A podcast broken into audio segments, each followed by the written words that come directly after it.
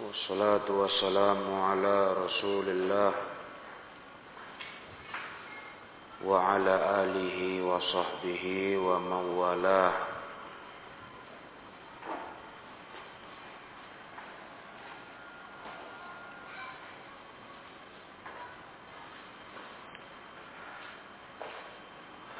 Terakhir kita baca sampai ayat ayat 65.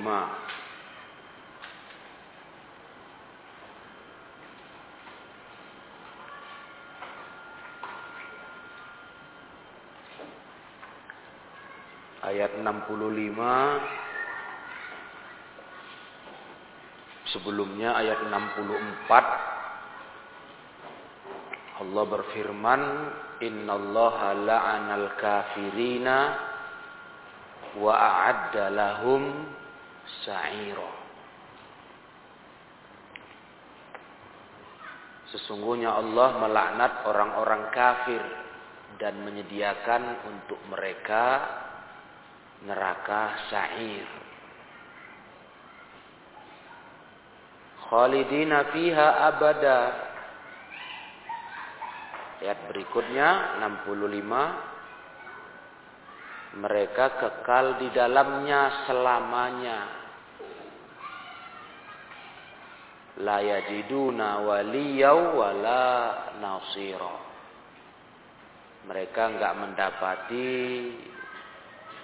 adanya wali yang bisa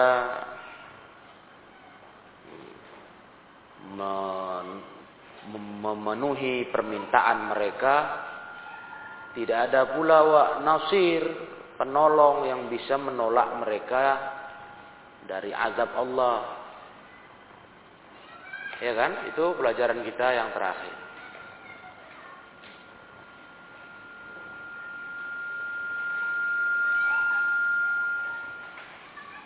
Maka di ayat yang berikutnya pelajaran kita sore ini ayat 66 Yauma tuqallabu wujuhuhum finnar Yaquluna ya laitana ata'na Allah wa ata'na ar-rasulah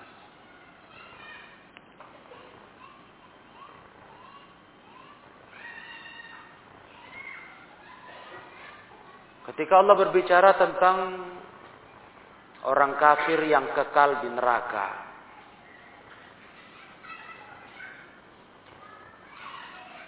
Orang kafir yang masuk ke dalam neraka dan mereka tidak lagi keluar darinya.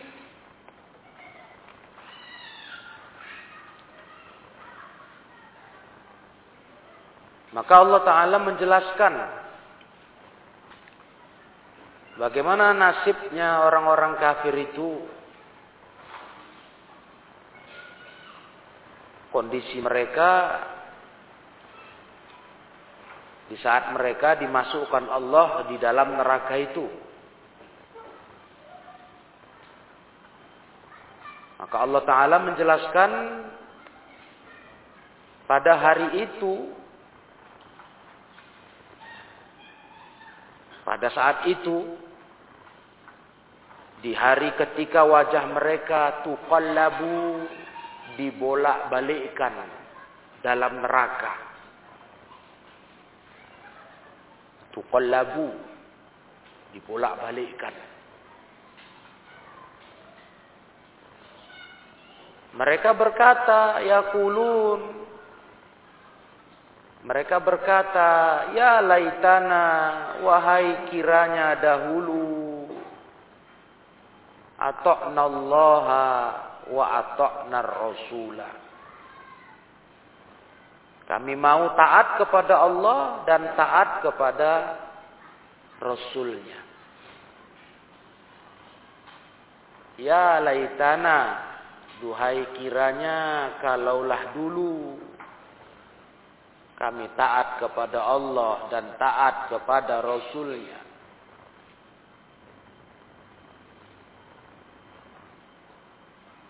Berkata Syekh As-Sa'di, "Yauma tuqallabu wujuhuhum finnar." Di hari dibolak-balikkan wajah mereka dalam api neraka.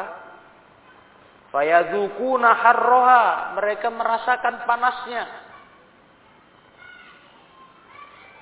Panas, panas api neraka itu. Wa yastaddu alaihim amroha, dan menjadi keras atas mereka urusannya. Ya. Atau yastaddu alaihim amruha. Fa'ilnya amr. Keras urusannya, ini berat. Terasa berat bagi mereka. Yalah, namanya neraka. Wa yatahassarun ala ma aslafu. Mereka merasa nyesel ya tahassar, menyesal apa yang dulu mereka kerjakan di dunia. Nah, inilah jangan sampai terjadi di kita. Nyesalnya di akhirat. Nyesal tuh di sini kalau buat salah, buat dosa. Bukan di akhirat.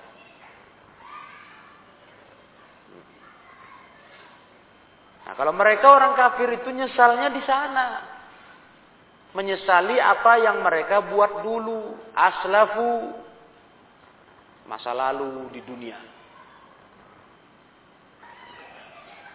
Apa kata mereka? Yaquluna ya laitana.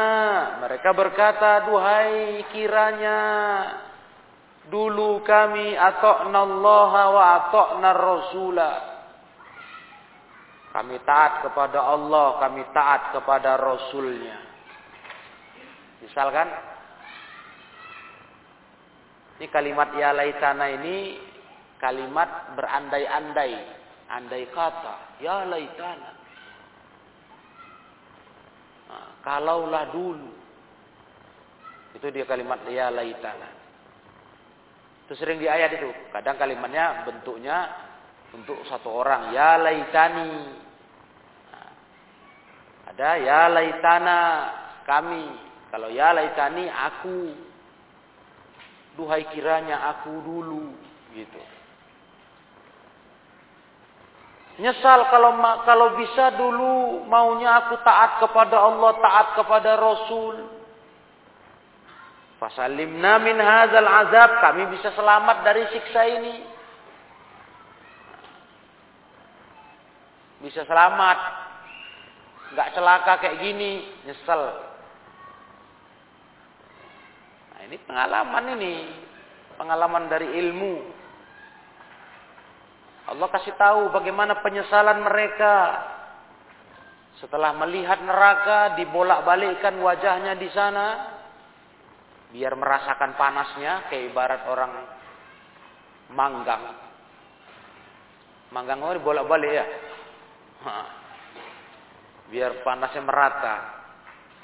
Nah, jangan satu sisi aja balik lagi, balik lagi. Nah, udah terasa panasnya, dahsyatnya neraka, baru nyesal. Nah, baru berangan-angan, berandai-andai kami bisa selamatlah dari azab ini. Wastahqaqna kal muti'in. Kami bisa berhak mendapatkan apa yang didapatkan al-muti'in, orang-orang yang taat, Dapat apa? Jazilat sawab, pahala yang banyak. Nah, mulai ngayal. Nah, istilah kita kok di dunia ini kan ngayal.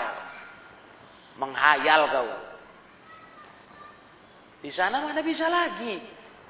Berangan-angan, berandai-andai, nggak ada gunanya. Nah, itu semua adalah angan-angan. Walakin umniyatun fata waktuha itu angan-angan saja, sudah lewat waktunya. Mana ada lagi itu? Mana ada lagi kesempatan itu? Kesempatan mau taat kepada Allah, kepada Rasul, kesempatan mau patuh, mau baik. Itu angan-angan, umniyah. Udah lewat waktunya, fata waktuha. Udah lewat.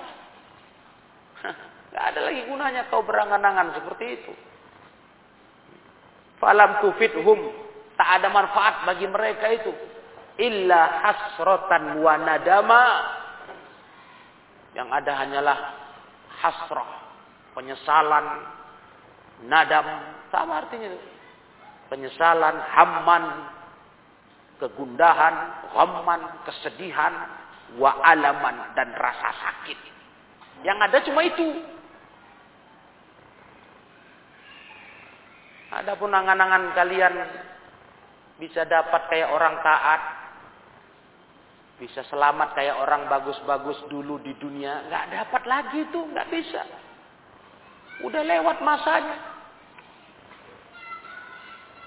Iya. Jangankan di akhirat, di dunia saja. Ya, di dunia saja. Kita nggak boleh berangan-angan atas sesuatu musibah yang sudah menimpa kita, berangan-angan itu jangan terjadi. Sahih? Karena itu nggak bisa. Dan itu pintu setan. Lau, lau. Kalau, kalau. Kalau aku tidak jatuh. Nah, kalau aku tidak luka. Aku tidak sakit itu percuma, nggak akan mungkin bisa diulang lagi kau jadi tak jatuh ketika kau sudah jatuh. Mana bisa? Itu di dunia. Tanganmu patah. Mana bisa berkalau-kalau? Kalau lah aku nggak patah, nggak bisa. Udah patah ya sudah. Nah, itu aja nggak bisa diulang lagi mundur waktunya. Padahal masih di dunia. Paham itu? Apalagi di akhirat berangan-angan. Kalau bisa kami dulu jadi orang begini, begini, soleh, taat. Nggak bisa. Bahkan di beberapa ayat lain, apa kata mereka? Ungkapan mereka berangan-angan, kembalikan kami ke dunia. Balik lagi ya Allah, kami akan jadi orang taat.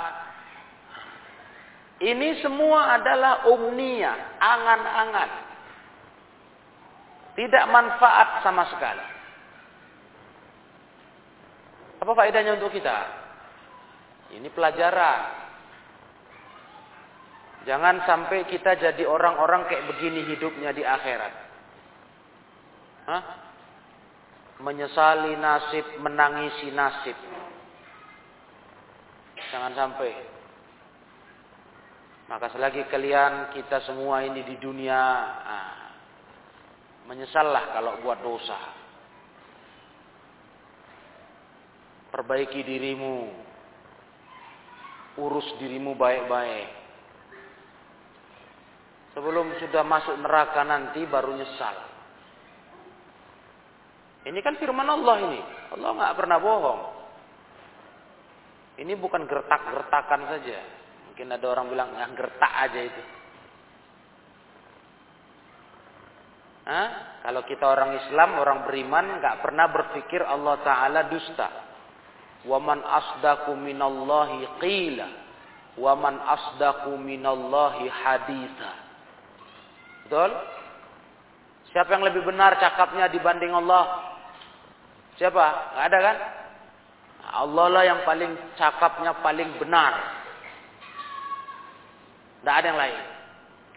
Nah, jadi ini bukan ecek-ecek kata kita, bukan gertak-gertakan saja. Nakut-nakuti. Tak ada itu. Enggak, ini nyata. Ya, ini yang terjadi. Maka jangan coba-coba untuk jadi orang-orang seperti ini. Nah, di dunia semua dilantak, semua ditabrak.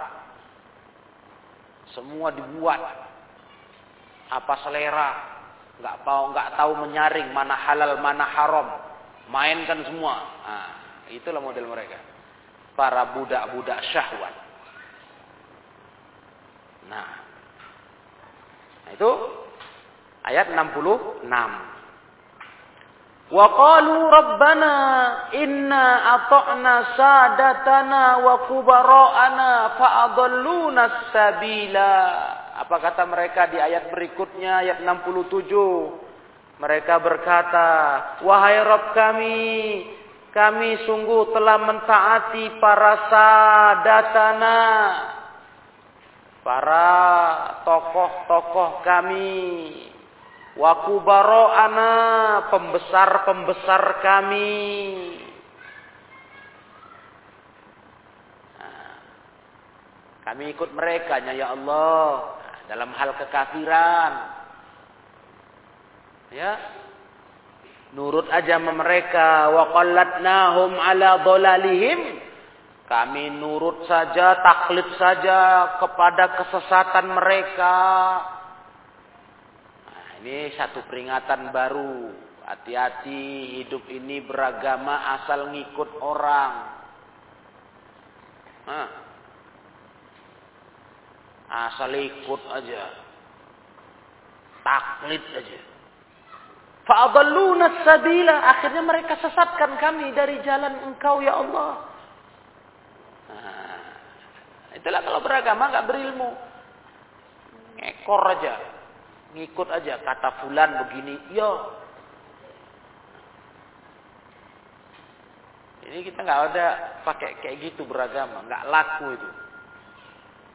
Nah, taklid buta kepada al-aba al-kubara, as-sadat, pada bapak moyang, abah, nurut aja. Ajaran bapak moyang dulu, orang tua-tua kata kita. Ini kan ajaran orang tua-tua dulu. Loh, ya kenapa rupanya? Kan sering gitu kan di masyarakat. Ini udah ajaran orang tua-tua dulu ini. Ya kenapa rupanya? Agama bukan punya orang tua-tua.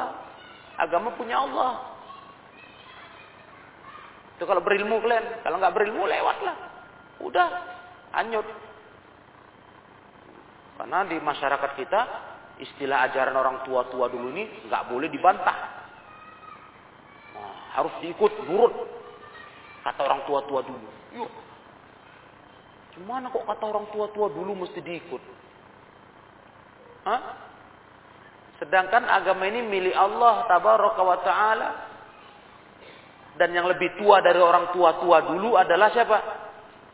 Rasulullah sallallahu alaihi wasallam. Kalau cerita tua-tua ya kan? Cerita lama, orang lama. Ya Rasulullah lah, udah 1400 tahun lalu. Paling ngajarin orang tua-tua kalian tuh kapan? Tahun berapa?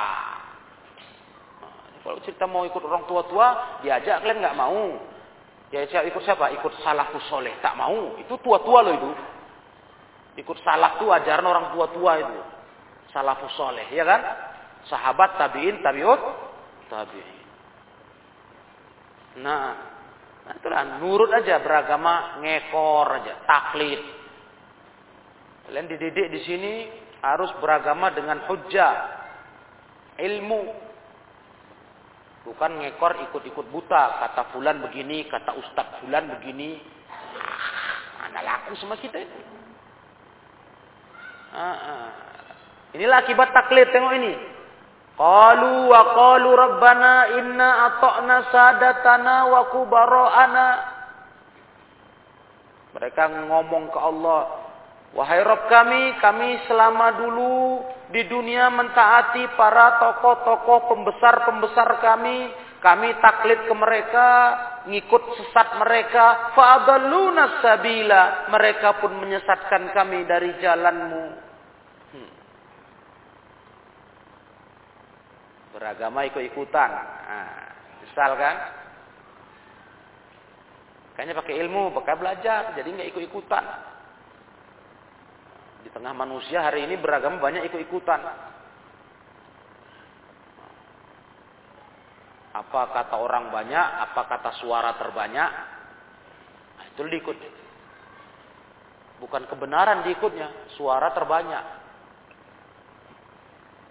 Awak muslim, ahlu sunnah lagi. Kok beragama kayak orang demokrasi? Tahu kalian demokrasi? Demokrasi itu suara terbanyak. Makanya pemilu, pemilihan umum, itu mencari siapa suara terbanyak yang milih salah satu calon presiden, ya kan? Nah, itu pemilu. Demokrasi itu suara terbanyak. Islam mana mengenal itu. Iya. Makanya aneh orang beragama ikut banyak orang. Mana yang paling banyak? Apa itu? Kok begitu? Kita itu di atas kebenaran yang kita mau. Walaupun sendirian. Mau apa? Bandal kali kau kata. Iya bandal aku. Kalau di atas kebenaran aku bandal. Mau apa kau bilang? Keras sekali kau, kau sendiri kau, sikit kalian. Biar aja. Jangankan sedikit, sendiri pun aku, gak, aku tetap mau, nggak mau aku ikut kebatilan. Gitu, gitu jiwa muslim. Ya. Kalau dibilangnya bandel kita di atas kebenaran, biar aja. Ya memang harus gitu bilang. Karena yang namanya al-jamaah itu apa kata Ibnu Mas'ud? Al-jama'atu ma wafaqal haq wa in kunta wahdak. Jamaah itu yang ikut kebenaran, cocok kebenaran walau kau sendirian. Mana peduli kita. Nah, itu prinsip kita sebagai ahli sunnah. Kita nggak peduli mau sendiri. Kenapa rupanya? Mati pun sendiri-sendiri kok ya kan? Bisa rame-rame, ajak-ajak orang. Ajak kawan-kawan, bisa? Nggak bisa. Mati pun urus sendiri-sendiri. Bangkit di depan Allah pun urusan sendiri-sendiri. Betul? Nah, bisa kita minta tolong sama orang lain. Mau ngikut di belakangnya. Berondok di belakang. Bisa. Urus diri sendiri. Apa ya? Di dunia sendiri pun kenapa rupanya? Gitu. Itu mental mental seorang muslim kalau di atas kebenaran. Bandal dia gitu. Kata, kata orang kan bandal. Kita harus bandal begitu kalau di atas kebenaran. Mau apa? Aku yang penting di atas kebenaran. Nah,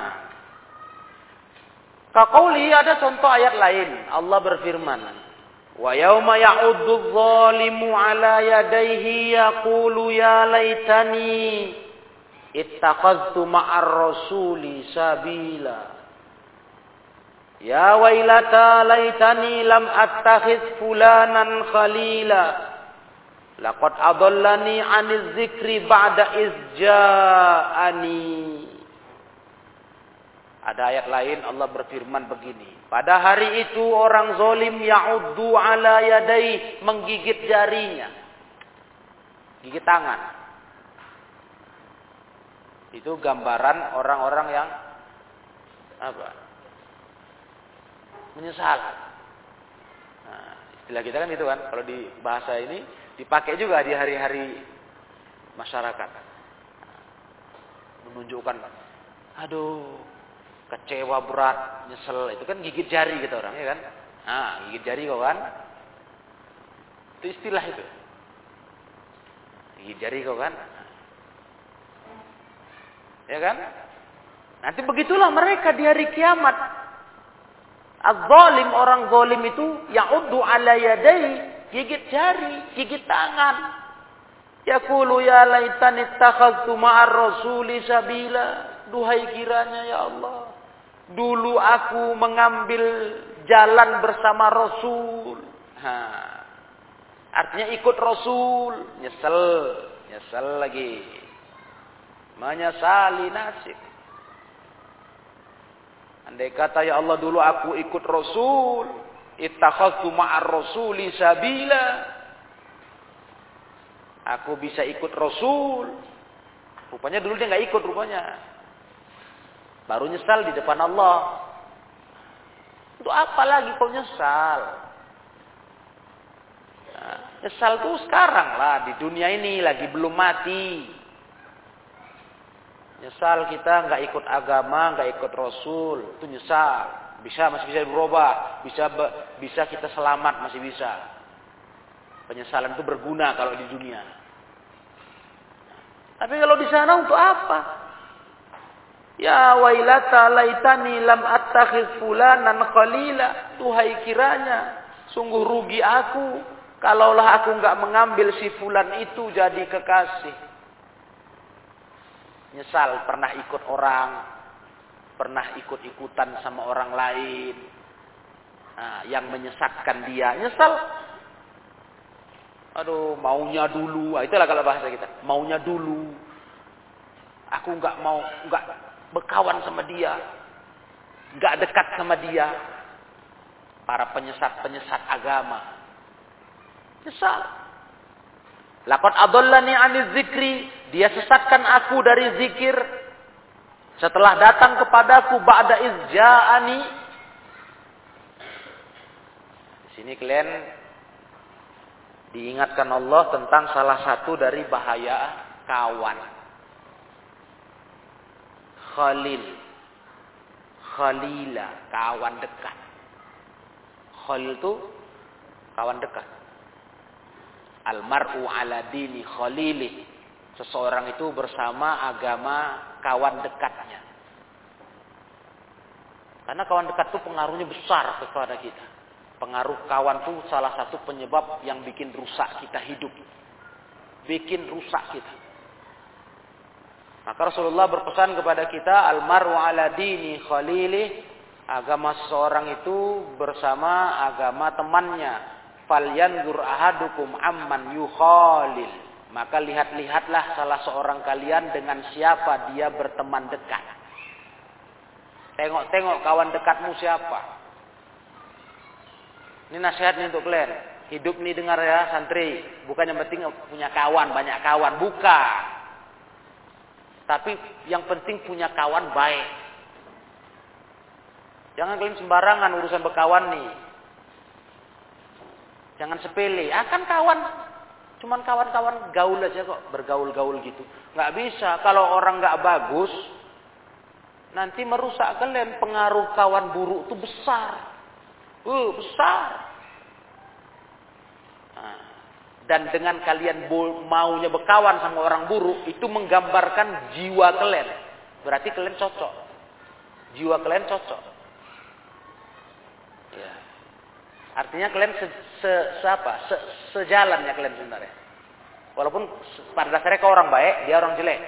Begitu kalian bisa kawan, bisa dekat, itu menunjukkan jiwamu sebenarnya buruk. Karena manusia ini ibarat apa kata Ibnu Taimiyah? An-nasu ka'asrabil qata. Manusia ini seperti segerombol burung yang terbang. Bagaimana segerombol burung yang terbang? Burung itu berkumpul dengan sejenisnya. Baru dia mau terbang sama-sama. Kalau nggak sejenis mana mau dia? Walaupun sama-sama burung besar. Oh, jenisnya sama-sama burung besar atau sama-sama burung kecil. Tapi kalau nggak sejenis, nggak mau dia terbang bareng sama-sama rombongan, mana mau dia? Nah, itulah manusia. Jadi ketika kau bisa jalan sama kawan jelek, sebenarnya itu menunjukkan kau pun udah jelek. Ngerti kalian? Kalau nggak mana mungkin cocok kita sama orang jelek. Hmm, berontak jiwa kita. Ih, dia buat dosa, dia ngajak dosa. Is, kok gini? Ah, itu orang baik. Nggak akan cocok dia. Kayak burung beda jenis. Nah, mana bisa? Gak bisa. Manusia ini kayak burung, kata Ibnu Taimiyah. bil qata. Seperti segerombolan burung. Atau kalau di hadis apa itu? An-nas junudun mujannad, mujannada. Manusia itu kayak pasukan berbaris tentara. Nah, ya kan? Dia harus yang seragam lah. Iya. Itu istilahnya udah ada rombongannya. Kalau kayak tentara kan, tengok tentara. Namanya ber, berbaris itu rombongannya ada. Tentara angkatan darat. Bajunya hijau. Ya kan? Kan begitu. Ada angkatan darat, angkatan laut. Bajunya lain. Nggak mungkin bajunya hijau angkatan darat nyempal satu orang angkatan laut. Pakai baju lain, biru. Mana nyambung itu nggak pernah kalian tengok orang baris-baris gitu. Pernah? Ada dua orang di situ nongol, warna biru. Angkatan darat hijau, loreng, TNI. Angkatan darat, ADI. Angkatan laut, lain, angkatan udara lain. Ada seragamnya khusus. Mana mungkin dia bercampur-campur gitu. Selang-seling. Nggak ada. Itu dia sesuai jiwanya sama. Jadi kalau kita mau nandai kawan, ini kawanku orang baik nggak nih? Tengok aja kawan dia sama siapa. Oh, semua orang buruk. Tak baik deh, tak baik. Gitu aja kalian, gampang itu. Hmm. Cara mengenali orang begitu.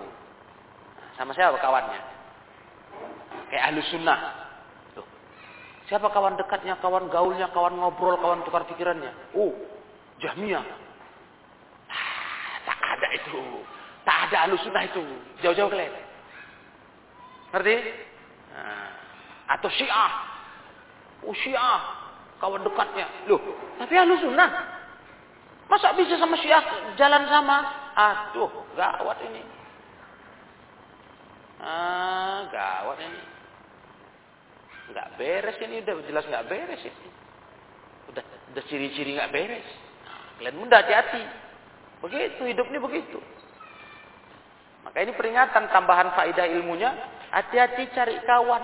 Jangan hidupnya penting berkawan aku. Nanti nggak berkawan payah. Nggak ada itu. Rusak kalian gara-gara kawan rusak. Ya. Kawan itu penentu. Mewarnai hidup kita. Hmm. Kita yang nggak jahat, harusnya nggak jahat. Kalau udah kawan dekat jahat, kita terpengaruh. Karena jiwa kita ini sebenarnya suka dorong kepada dosa. Ngerti kalian? Secara jiwa, kita ini suka sama dosa loh. Jadi begitu ada kawan yang memang nawarkan dosa, lama-lama kita hanyut, kalah. Payah bisa ber bertahan, nahan diri, payah. Nah, inilah penyesalan orang yang salah ngambil kawan dekat. Nah, itu dia. Ya wailata laitani lam attakhidh fulanan khalila. Nyesal. Wahai kiranya rugi kali aku dulu. Kalau bisa tak kuambil si fulan itu jadi teman dekat. Sal. Takut adallani ani zikri ba'da izja'ani dia sesatkan aku dari zikir. Zikir di sini ya, Al-Qur'an pun zikir. Ya kan? Setelah datang kepadaku Al-Qur'an itu sesat aku dibuatnya. Jadi mau selamat kalian, mau selamat hidup ini. Apalagi di umur kalian ini masih labil kata orang. Labil tau? Belum duduk dia. Kalau istilahnya pohon, akarnya belum besar, belum kuat menancap. Masih gampang dicabut. Iya. Kalau batang, batang pohon, kalian masih cabang-cabang yang baru tumbuh. Masih bisa diatur, bisa dibelok-belokkan. Betul? Nah, kalau kita mau kayak pohon mangga begitu kan. Nah, itu kalau mau kalian buat pohon mangga itu jadi rendah, rindang ke samping, nggak ke atas. Dari dari mulai batangnya masih muda. Pernah kalian tengok orang ngikatin batang itu pakai batu bata biar tunduk dia. Pernah? Nah, kalian masih bisa, masih muda dia. Kalau udah besar kayak gitu kalian gitu kan, patah. Nah, kalian kepengen nyetel pohon itu jadi rindang, jadi rendah. Dahannya ke bawah, nggak naik ke atas tinggi. Itu masih muda. Kalau udah besar dia, kalian paksa. Kalian ikatkan di situ kereta misalnya. Batu nggak mempan lagi, besar kali batangnya udah. Ah kereta lo gantung gitu. Patah lah dia. Orang udah keras batangnya. Nah itu udah payah dirubah. Kalian model kalian ini masih gitu, masih kayak batang muda. Nah, ya kan? Masih bisa di setel. Tergantung siapa yang nyetelnya. Iya. Bahkan unik-unik gitu kalau yang bagian bidang itu bisa dibuatnya batang tuh bisa jadi tak kayak mana kayak mana itu di diolahnya. Ada ada keahliannya itu. Karena masih muda bisa di belokkan sana belokkan sini. Lah kalau sudah tua, nah, ini hati-hati kalian, kalian rawan. Tergantung siapa yang bawa kalian, membawa mengarahkan kalian. Nah, salah satu yang paling bahaya salah mengarahkan adalah kawan dekat. Kawan dekat. Jadi mau nasihat, nggak usah berkawan kalau dia bejat, nggak usah berkawan, nggak butuh sama dia. Nah, itu nggak sebarisanmu, ya kan?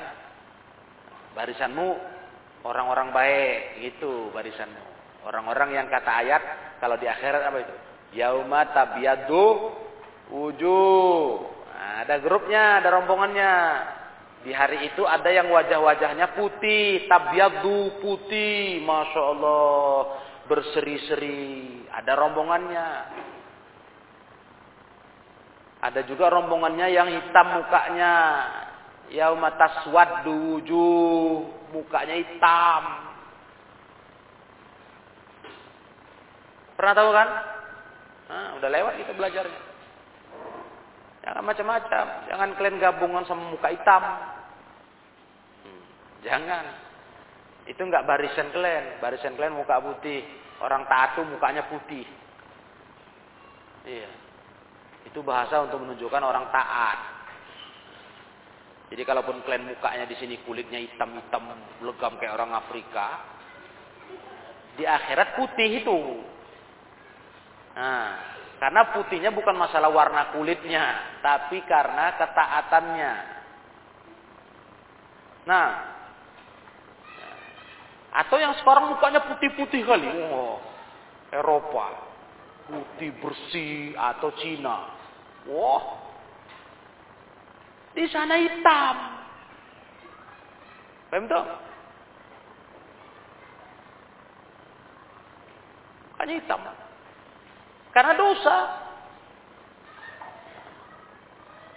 Ya kan? Begitu. Jadi nggak nggak pengaruh dia wajah kulit putih di sini. Orang Eropa, Barat kulit putih. Nggak pengaruh di akhirat kalau dia mati kafir hitam. Tahu yauma taswaddu wujuh wa tabyaddu wujuh. Ada mukanya hitam, ada mukanya putih. Nah, di akhirat begitu. Jadi nggak pengaruh dengan kulit di di dunia. Karena dulu ada pernah kajian ini belajar mualim sampaikan. Ada bapak berkulit hitam. Habis talim dia bilang, tersinggung anak tadi. Masa Ustadz bilang muka hitam di akhirat barisannya tersendiri. Waduh. Pak, Pak, kau tidur atau ngorok atau yang hitam itu bukan masalah kulit dari dunia, tapi di akhirat itu hitam karena dosa. Dibilang begitu. Ada yang lapor. Bapak itu tersinggung katanya. Iya tersinggung dia. Mungkin dia tidur ya kan. Tidur nggak tahu yang taklim apa ini. Taunya cerita muka hitam, Wah, awak nih. Nah, itu makanya jangan tidur taklim, jangan tidur ngorok. Nah. Gimana gimana lagi ya kita bilang kan? Namanya kadang-kadang dia capek kerja. Nah, tapi semangat taklimnya tinggi, tetap hadir lah dia, kan gitu kan? Ya udahlah maklum aja lah. Kalian yang mau heran kali tidur. Kalau santri itu sebenarnya dilibas sosoknya itu. Kalau bapak-bapak tuh kadang-kadang ya gimana kita bilang, dia cari makan, pulang sore harusnya dia bisa tidur, tapi karena taklim semangat dia mengambil ilmu, cari berkah majelis. Dipaksanya datang kemari. Di sini sah tidur dia. Istirahat dia di sini. Dari mulia assalamualaikum waalaikumsalam.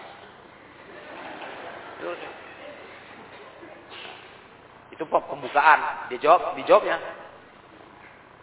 Penutupan gitu lagi. Salam lagi kita. Waalaikumsalam. Gimana itu bilang? Nah, yang kita bahas panjang lebar tuh udah jelas sejelas matahari ditanya lagi.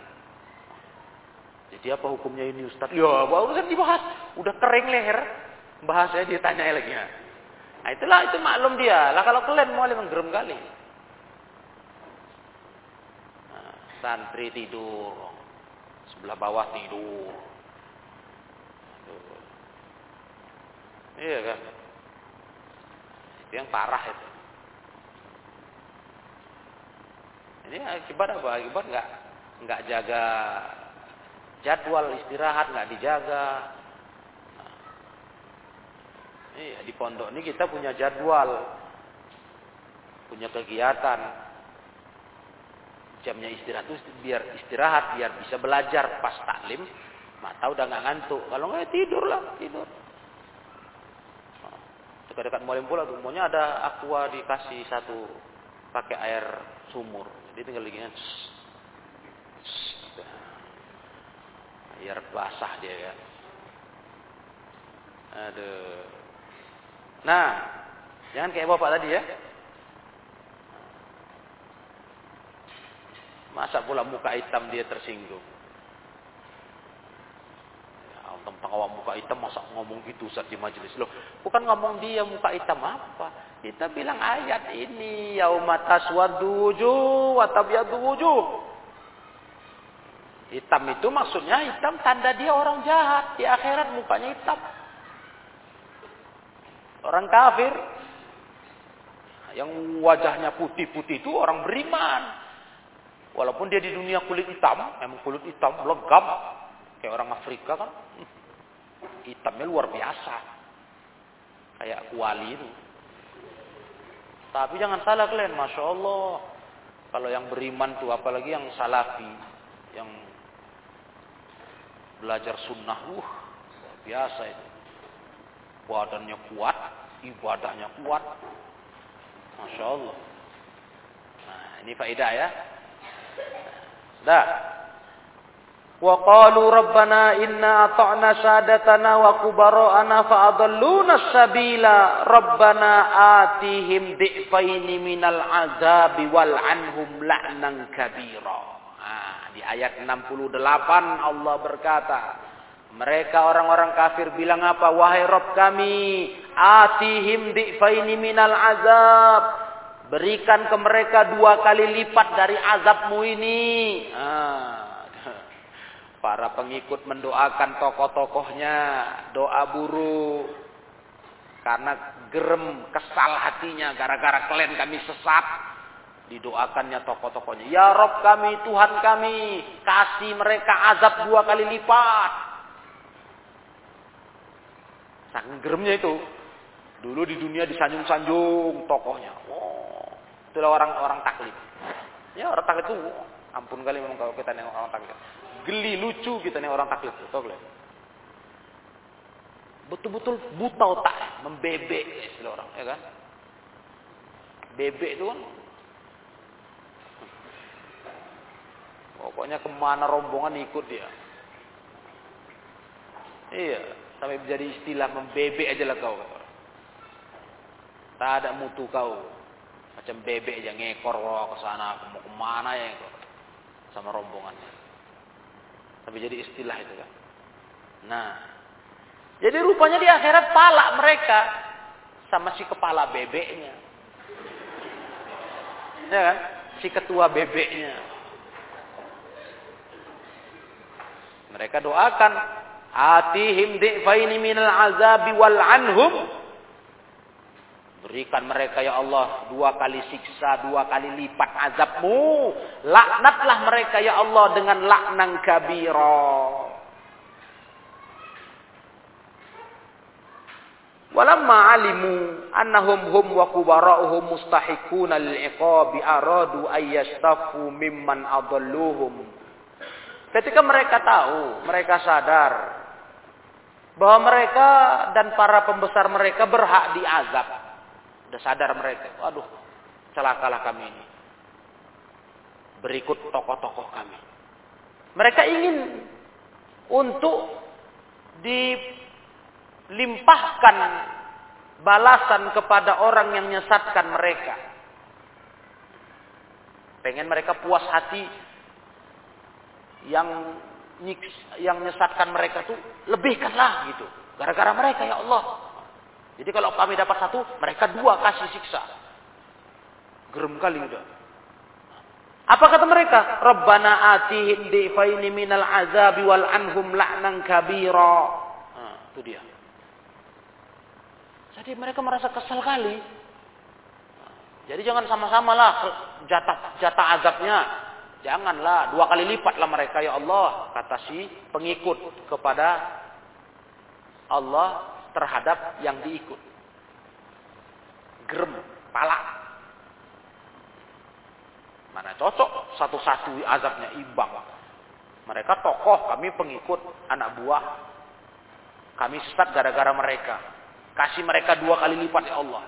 Hmm, itu dia. Fayaqulullah likulli dhi'fin fakullukum istaraktum fil kufri wal ma'asi. Maka Allah jawab apa? Masing-masing punya jatahnya. Sesuai dengan dosanya. Kalian itu semuanya istaraktum fil kufri wal ma'asi. Kalian berserikat dalam kekafiran dan kemaksiatan. Samanya kalian semua, kata Allah. Di ayat lain ada ayat jawaban Allah ini. Jadi masing-masing punya jatah, tergantung dosa masing-masing.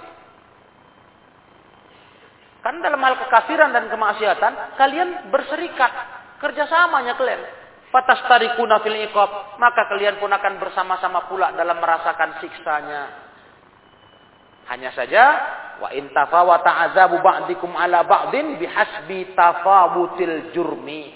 Hanya saja walaupun berbeda-beda azab sebagian kalian atas sebagian yang lain karena sebab hasbi tergantung perbedaan dosanya. Nah, itu tergantung itunya. Makin banyak kalian buat dosa, tentu azab kalian makin berat, makin besar. Ya, itu tergantung dosa. Kalau soal dilipat gandakan hanya karena dia tokoh kalian pengikut, tidak ada itu.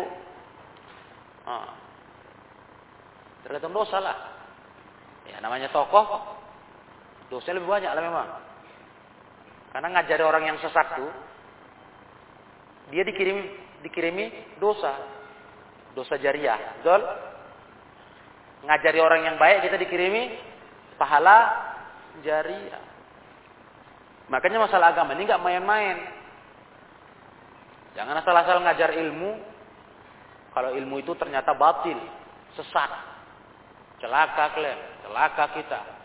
Orang sesat gara-gara ajaran kita, dikirimi dosa sama sama dia. Hmm, dosa jariah, dosa mengalir. Uh, bayangannya udah takut gitu. Ngajar kita di dunia, oh, ngajari orang. Orang sesat gara-gara ajaran kita. Mati kita, dia buat-buat lagi ajaran itu, diteruskannya. Ngajar pula dia ke orang lain, ngajar lagi. Itu kita yang pertama ngajarkan dikirim pahala terus itu. Ah, dikirim dosa. Kalau kebaikan pahala ya. Dikirimi dosa terus. Sampai kiamat. Masya Allah, berapa banyak dosa kita. Dosa yang pertama kita buat waktu belum mati. Sampai dosa para murid, murid, murid, murid, murid, murid ke bawah terus. Ngalir terus. Na'udzubillah min zalik. Nah, ibaratnya contohnya dosanya Jaham bin Sofwan ya kan. Udah berhenti dosa yang dia rasakan sampai sekarang? Berhenti? Enggak. Ja'ad bin Dirham. Ia terus dikirimi dosa pengikutnya. Wasil bin Afa, Mu'tazilah. Terus dikirimi dosa. Nah, itu dia.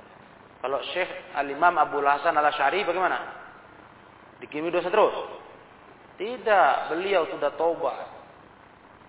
Maka pengikut Asy'ari sekarang yang membatasi sifat Allah, sifat 20, sifat 12, itu nggak bisa ngirimi dosa ke beliau lagi karena Imam Abdul Hasan al Ashari rahimahullah sudah tobat menjelang wafat, ya kan?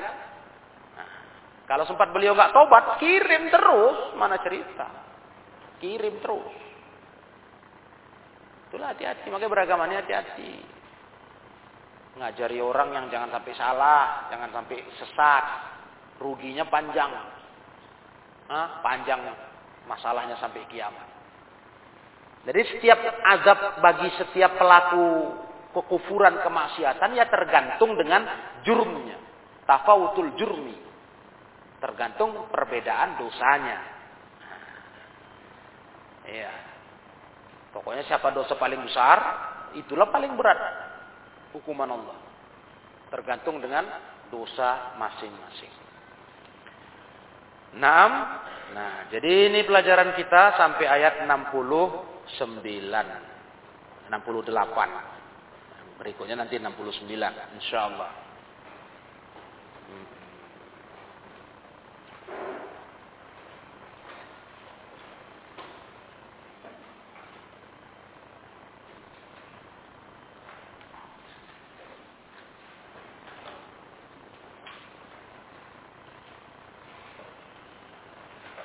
Ya, sudah. Ilahuna subhanakallahumma wa bihamdik asyhadu an la ilaha illa anta astaghfiruka wa atubu ilaik. Walhamdulillahi rabbil alamin.